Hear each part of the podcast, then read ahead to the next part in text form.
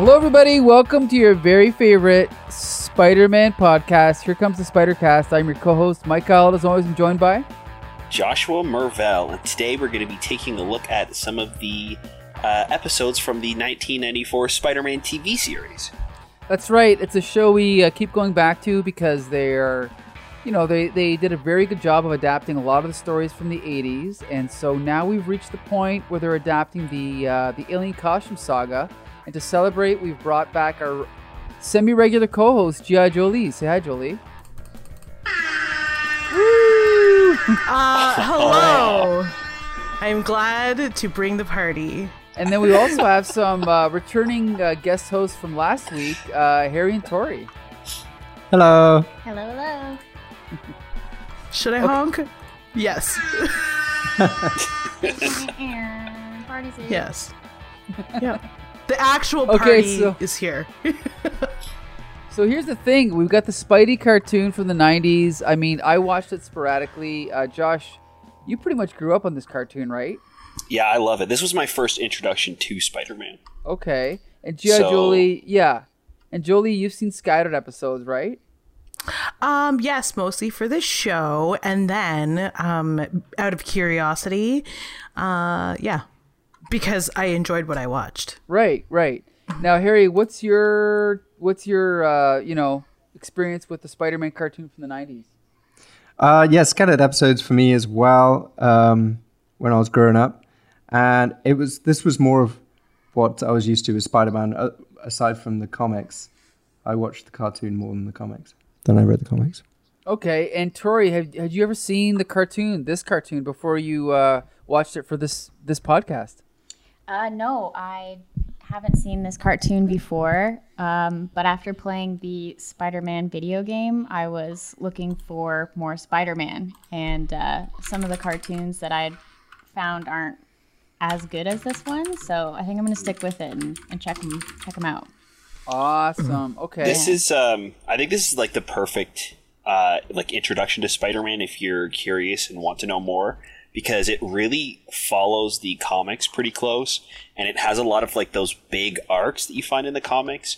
You have the symbiote costume, you have Secret Wars, you have them teaming up with X-Men and Fantastic Four and Punisher, and you really get to kind of see all of the different aspects of him and kind of get to see his rogues gallery as well. So I would definitely recommend this if you want to learn and, you know, consume more Spider-Man stuff.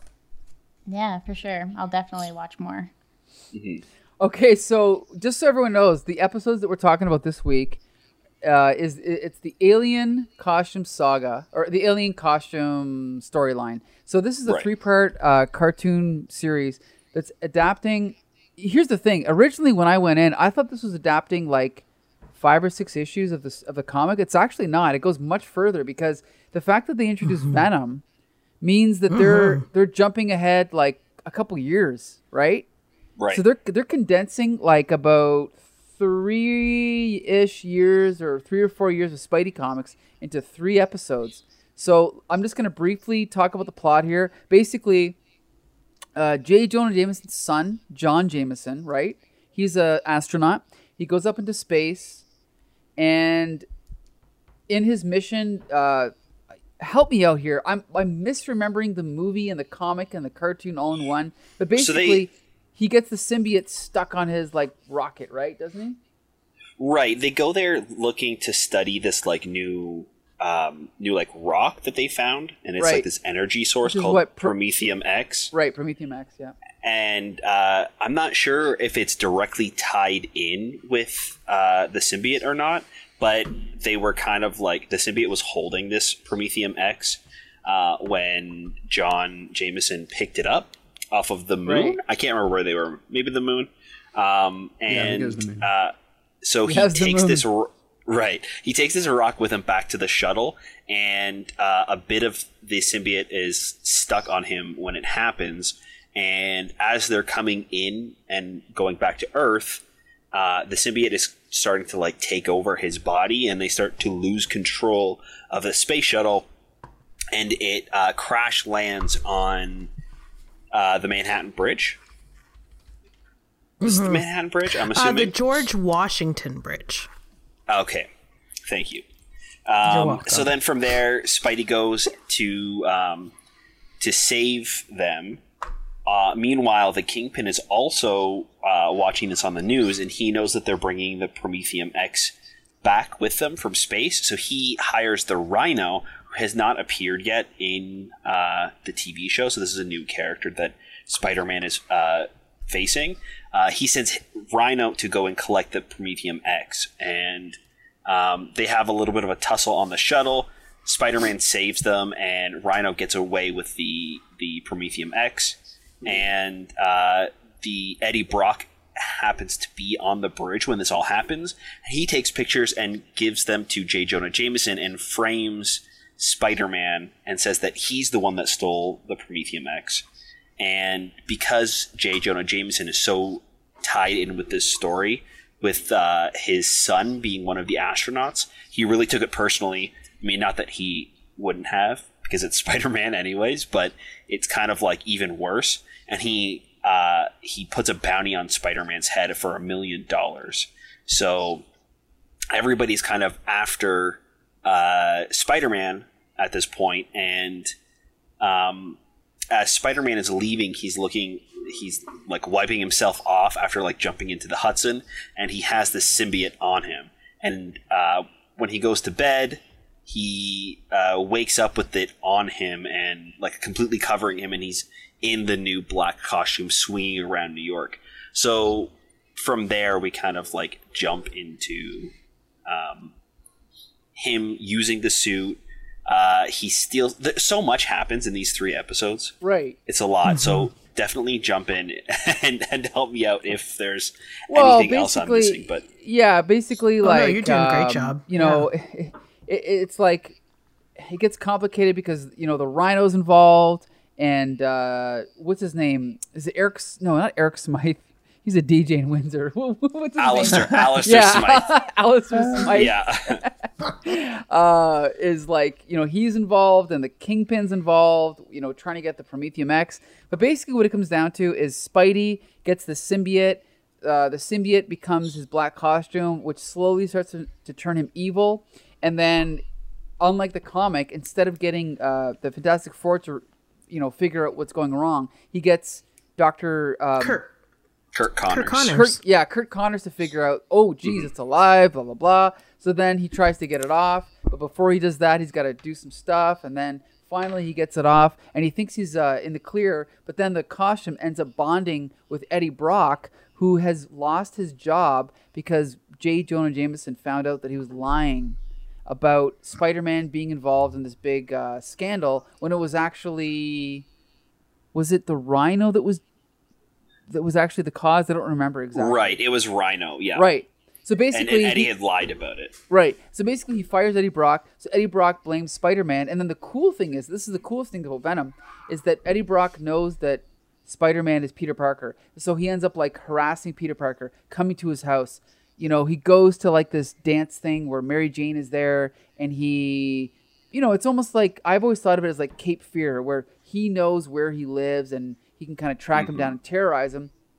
And in the end, Spider-Man uses the fact that the costume is vulnerable to like supersonic sound. And so he's able to defeat the costume.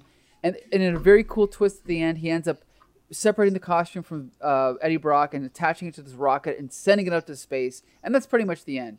And that's pretty much the story. And it, again, this is summarizing like 4 years worth of Spidey comics all condensed into one. I thought it was awesome, but I'm on every episode of Spider-Cast. No one wants to hear what I have to think. So let's ask our special guests, Harry and Tori. Harry, first, you can go. You can tell us, what was your impression of these 3 episodes of the Spider-Man cartoon?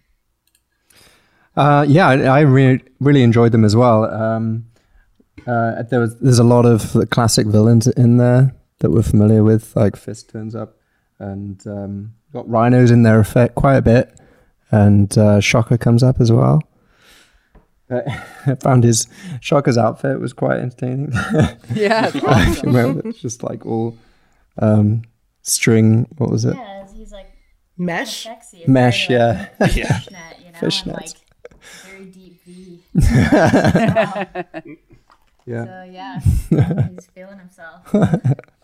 Yeah. So yeah, that's great to see like the classic villains come up and tied together in this story. And Venom is just like, he's a lot of fun because he's pretty, you know, he's very dark and scary, pretty scary for, as villains come. I think he's one of the scariest looking. So it's great to see a story and a three-parter just sort of round up really well like this. And that relates to the movies as well, so you can sort of compare it to that. Right. I think the movie, I was actually closer to this than it was to the comics then, for sure. Yeah. Okay, so Tori, was this your first Spidey cartoon? Yes. Awesome. And so what's your impression of it? Well, my favorite part was the intro. I love the song. Okay. All the synth and electric guitar. I'm really happy I got to listen to it 6 times over these 3 episodes. Right. But wait a minute. Wait, before you go any further, Josh, who did that theme again? That's Aerosmith. Woo! Which is... Yeah, the Aerosmith did the theme song to this, which is pretty funny because in this episode, or in this series, I think it's the first episode, Peter is learning that the suit can kind of take different forms. So he's in this Spider-Man costume, and then he changes to his civilian clothes, and then he's like, no, maybe something a little bit fancier, and it gives him like this like rocker outfit, and he makes reference to... No, I don't. I'm not the lead singer of Aerosmith. I wouldn't wear this. And then he finally changes into an Italian suit. Here's the thing, though. Yeah. I don't think he was referencing Steven Tyler. Technically, the credit for writing the theme song goes to Joe Perry, who is the lead guitarist for Aerosmith. Yeah, but he was still crediting Steve Perry, wasn't he? Wait, you mean Joe Perry? Wait, Joe Perry. Wait. Sorry. Wait, I'm mixing up. Wow, I look cool. I look like the guy from Aerosmith. He wasn't talking about Steven Tyler, who I thought he was talking about. I was like, but he does. To me, I was like, okay, well, the shirt is pretty. That's a pretty like deep, not a V. What would you call a scoop neck? No, he was dressed like Joe Perry because when you roll over Joe Perry's name in Wikipedia, he's wearing almost the exact same outfit that Spidey was wearing when he turned into, quote, that cool guy from Aerosmith.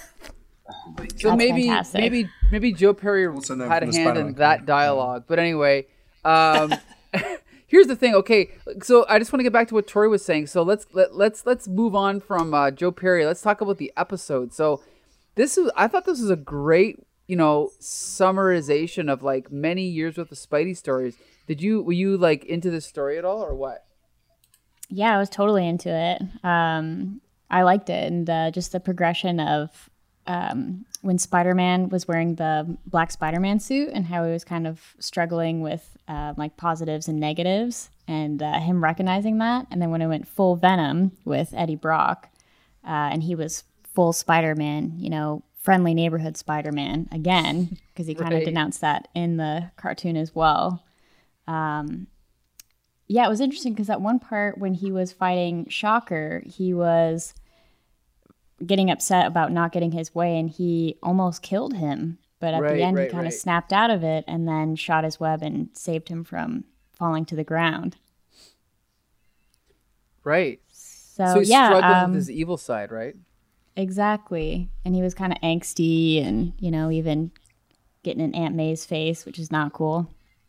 Mm-hmm. Well, you know, the one disappointment is he didn't smack Mary Jane like he did in Spider-Man 3. I would have loved to have seen that, but you can't have it all, right? I'm just kidding. That's true. But he also didn't strut down the street. What did he strut to in Spider-Man 3? Was it Stayin' Alive? It's just some jazz. No, it wasn't. Okay. It was just jazz, yeah.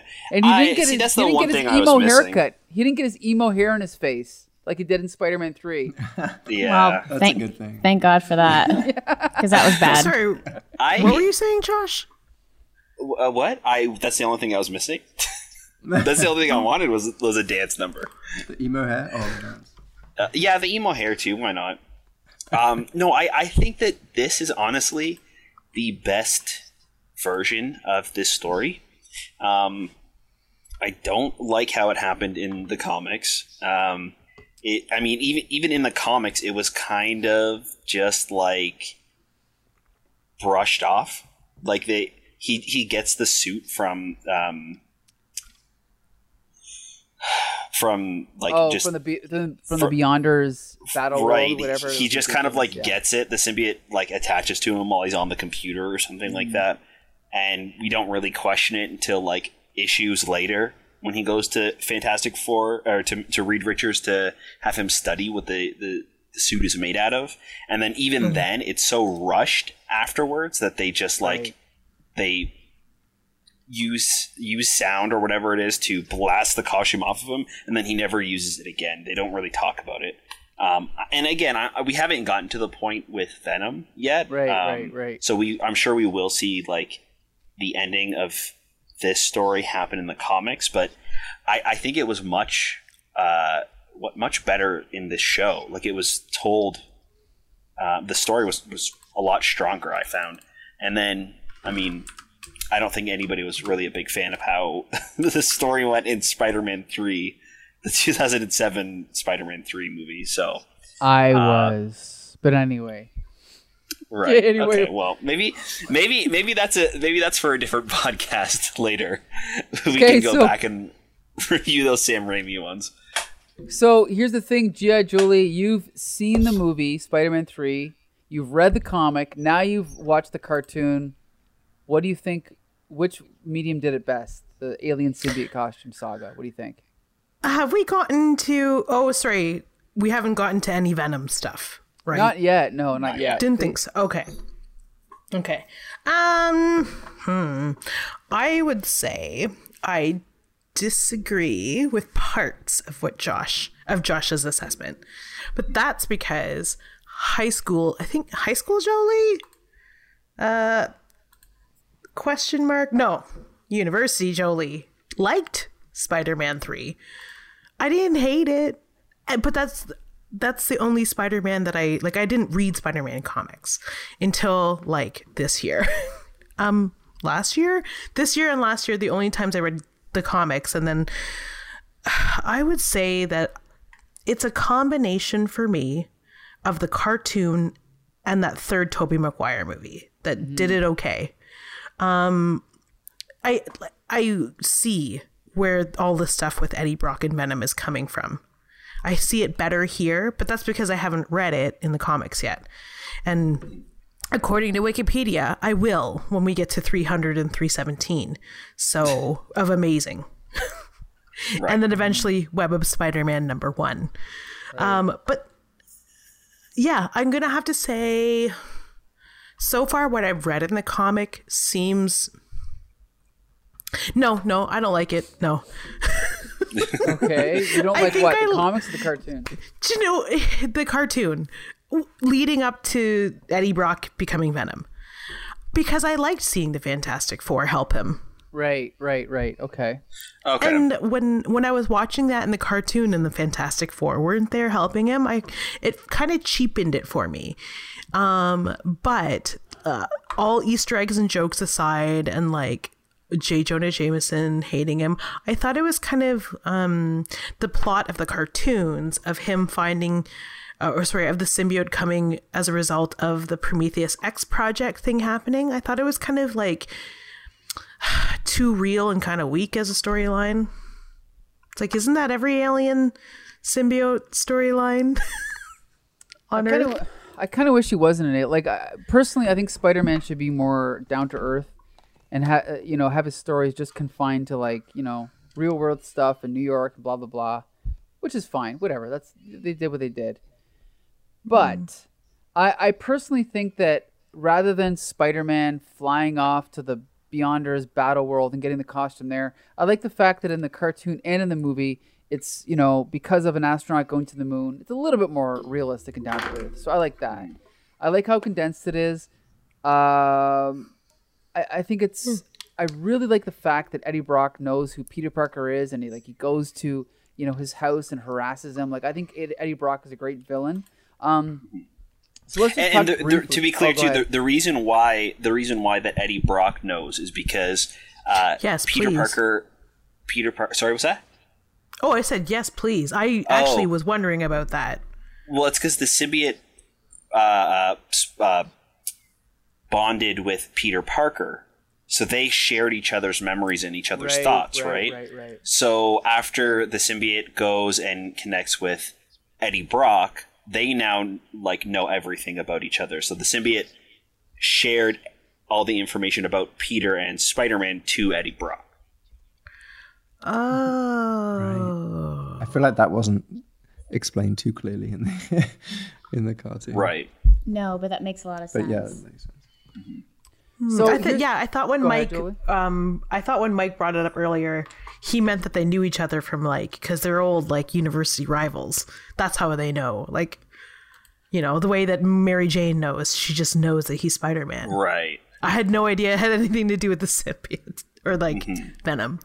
Okay. So here's the thing: we've talked about the black costume on the podcast before, but I just want to ask Harry and Tori, what is your take on the black costume itself? Do you like the design of the costume versus the original classic costume? Harry, what do you think? Which one do you prefer? Oh, prefer it in comparison to Spider-Man's original costume. One. Yeah. Oh. I prefer his original costume just because I associate that with him more, and but I like it. I mean, it's pretty badass, right? Mm-hmm. Yeah, it's definitely badass. It's black, it's sleek, it makes him stronger. He's more. His spidey senses are more keen and things like that. And I'm a big fan of black, so I just think it looks really sharp. I do think there was one thing that. They had less when he was Venom in this, or had the costume.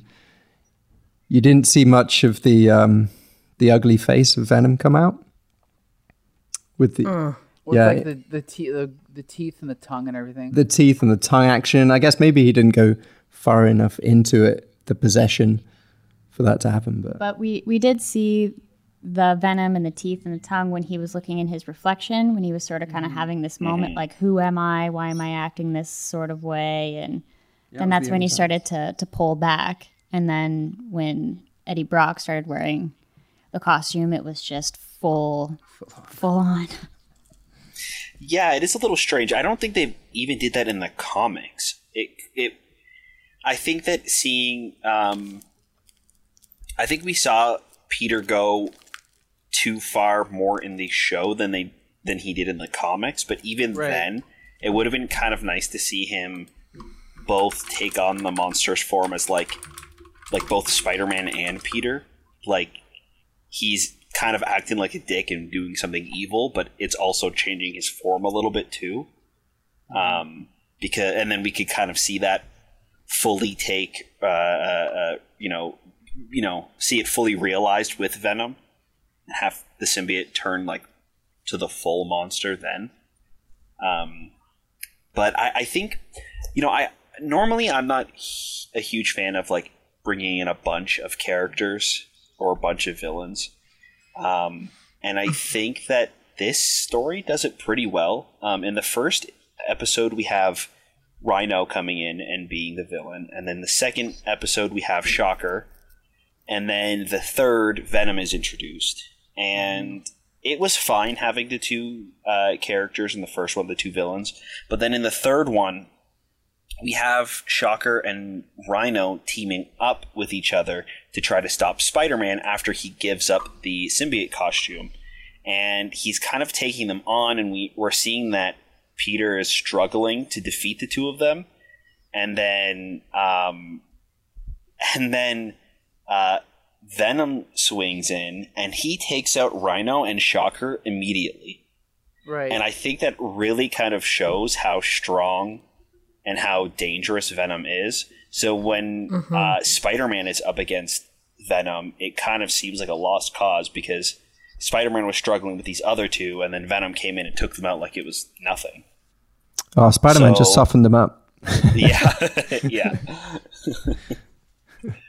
So I did really enjoy that, and I think that it made Venom that much more scarier. Mm-hmm. So, yeah, I don't know. I mean, I don't know what to say about this. I mean, I really enjoyed it. Again, it's the problem with the comics sometimes is that they're juggling. Like, when we're reading the comics, we're reading Amazing Spider-Man, Marvel Team Up, Spectacular Spider-Man, and there's all these little subplots and offshoots and other things going on. But these three episodes managed to summarize everything that was good about the Alien Cosmos Saga, plus adding some more, and plus, you know, making it a little bit more coherent. So I thought it was really good. I don't really have anything bad to say about it. I really like the animation. I love the voices. I'm like Tori said. I mean, I'm gonna watch more of this. Like, I've only seen a few episodes of the show. I watched it a little bit in the '90s, but after reviewing it for this podcast, I'm super pumped to watch more episodes. You know, so I'm assuming. I mean, Tori, you said you're gonna watch more episodes of the show, right? Yeah, for sure. Yeah, I mean, Harry, are you going to go back and rewatch some of these old episodes now or what? Yeah, I think so. I mean, the production quality is really, really good on it. And the story's really good. I like it a lot. Did you notice the really cool animation they did as well when it went into space at one point? Oh, do you mean, yeah. Down to the element? Yeah, like, they had like the atom there. And yeah. For the time, that must have been like state of the art. Yeah, yeah. Like when they were talking, when Venom was talking about like the history of his race and blah blah blah, and being all over the universe and having all the knowledge, right? And they were showing like a galaxy or whatever. Yeah, yeah. That was pretty cool. See, like I like that, but whenever Spider-Man's swinging through the city and it cuts to like computer animation, I think that's a little bit jarring. But I do like the other stuff. Yeah, I thought it is a little jarring. At the time, it was state of the art. It was like. Amazing. This was 25 years ago. So at the time, this was completely state-of-the-art 3D animation. This came out in April of 1995, and Toy Story hadn't even come out yet, which was the first fully computer animated movie. So this was pretty big for incorporation. Is it done well? To today's standards, not so much, but at the time, this was pretty groundbreaking. Mm-hmm. So, G.I. Jolie, you've seen episodes of Spider-Man and His Amazing Friends, and now you've seen this. I mean, I'm pretty sure I know what your answer is, but which one do you think captures Spidey better? Which one makes you more pumped to watch more episodes? Spider-Man 1994. Right. Yeah. So, I mean, honestly, yeah. Sorry. Like, I'm like, not sorry. I'm basically, I know I'm going to watch the whole series, but I'm trying to pace it out so that it matches up with, you know, the episodes on our show. But like, are you excited to watch more episodes or what? I already have. So yeah, I mean, it's just, you know, it's just a matter of finding time at this point. Right. Yeah. I will warn you too, Mike, it's not in the order in which it happens in the comics. Like, totally, yeah, the storyline, yeah, because the storyline for like Kraven's Last Hunt happens like the episodes right before these ones.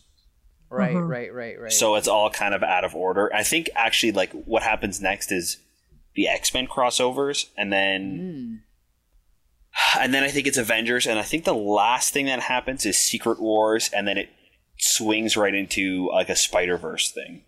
It swings. Yes. Very funny.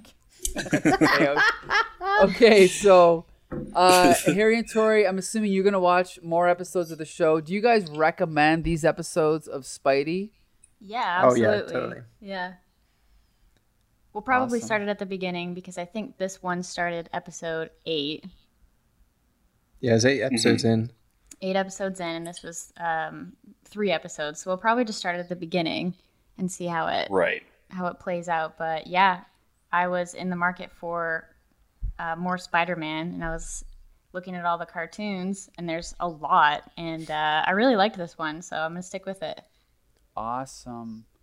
G.I. Jolie, you're gonna watch more. You already said that, right? Yeah. Question before we continue. Felicia Hardy, that's Black Cat, right? Yes. Yep. Okay, just checking. But she doesn't, isn't, we don't know that yet?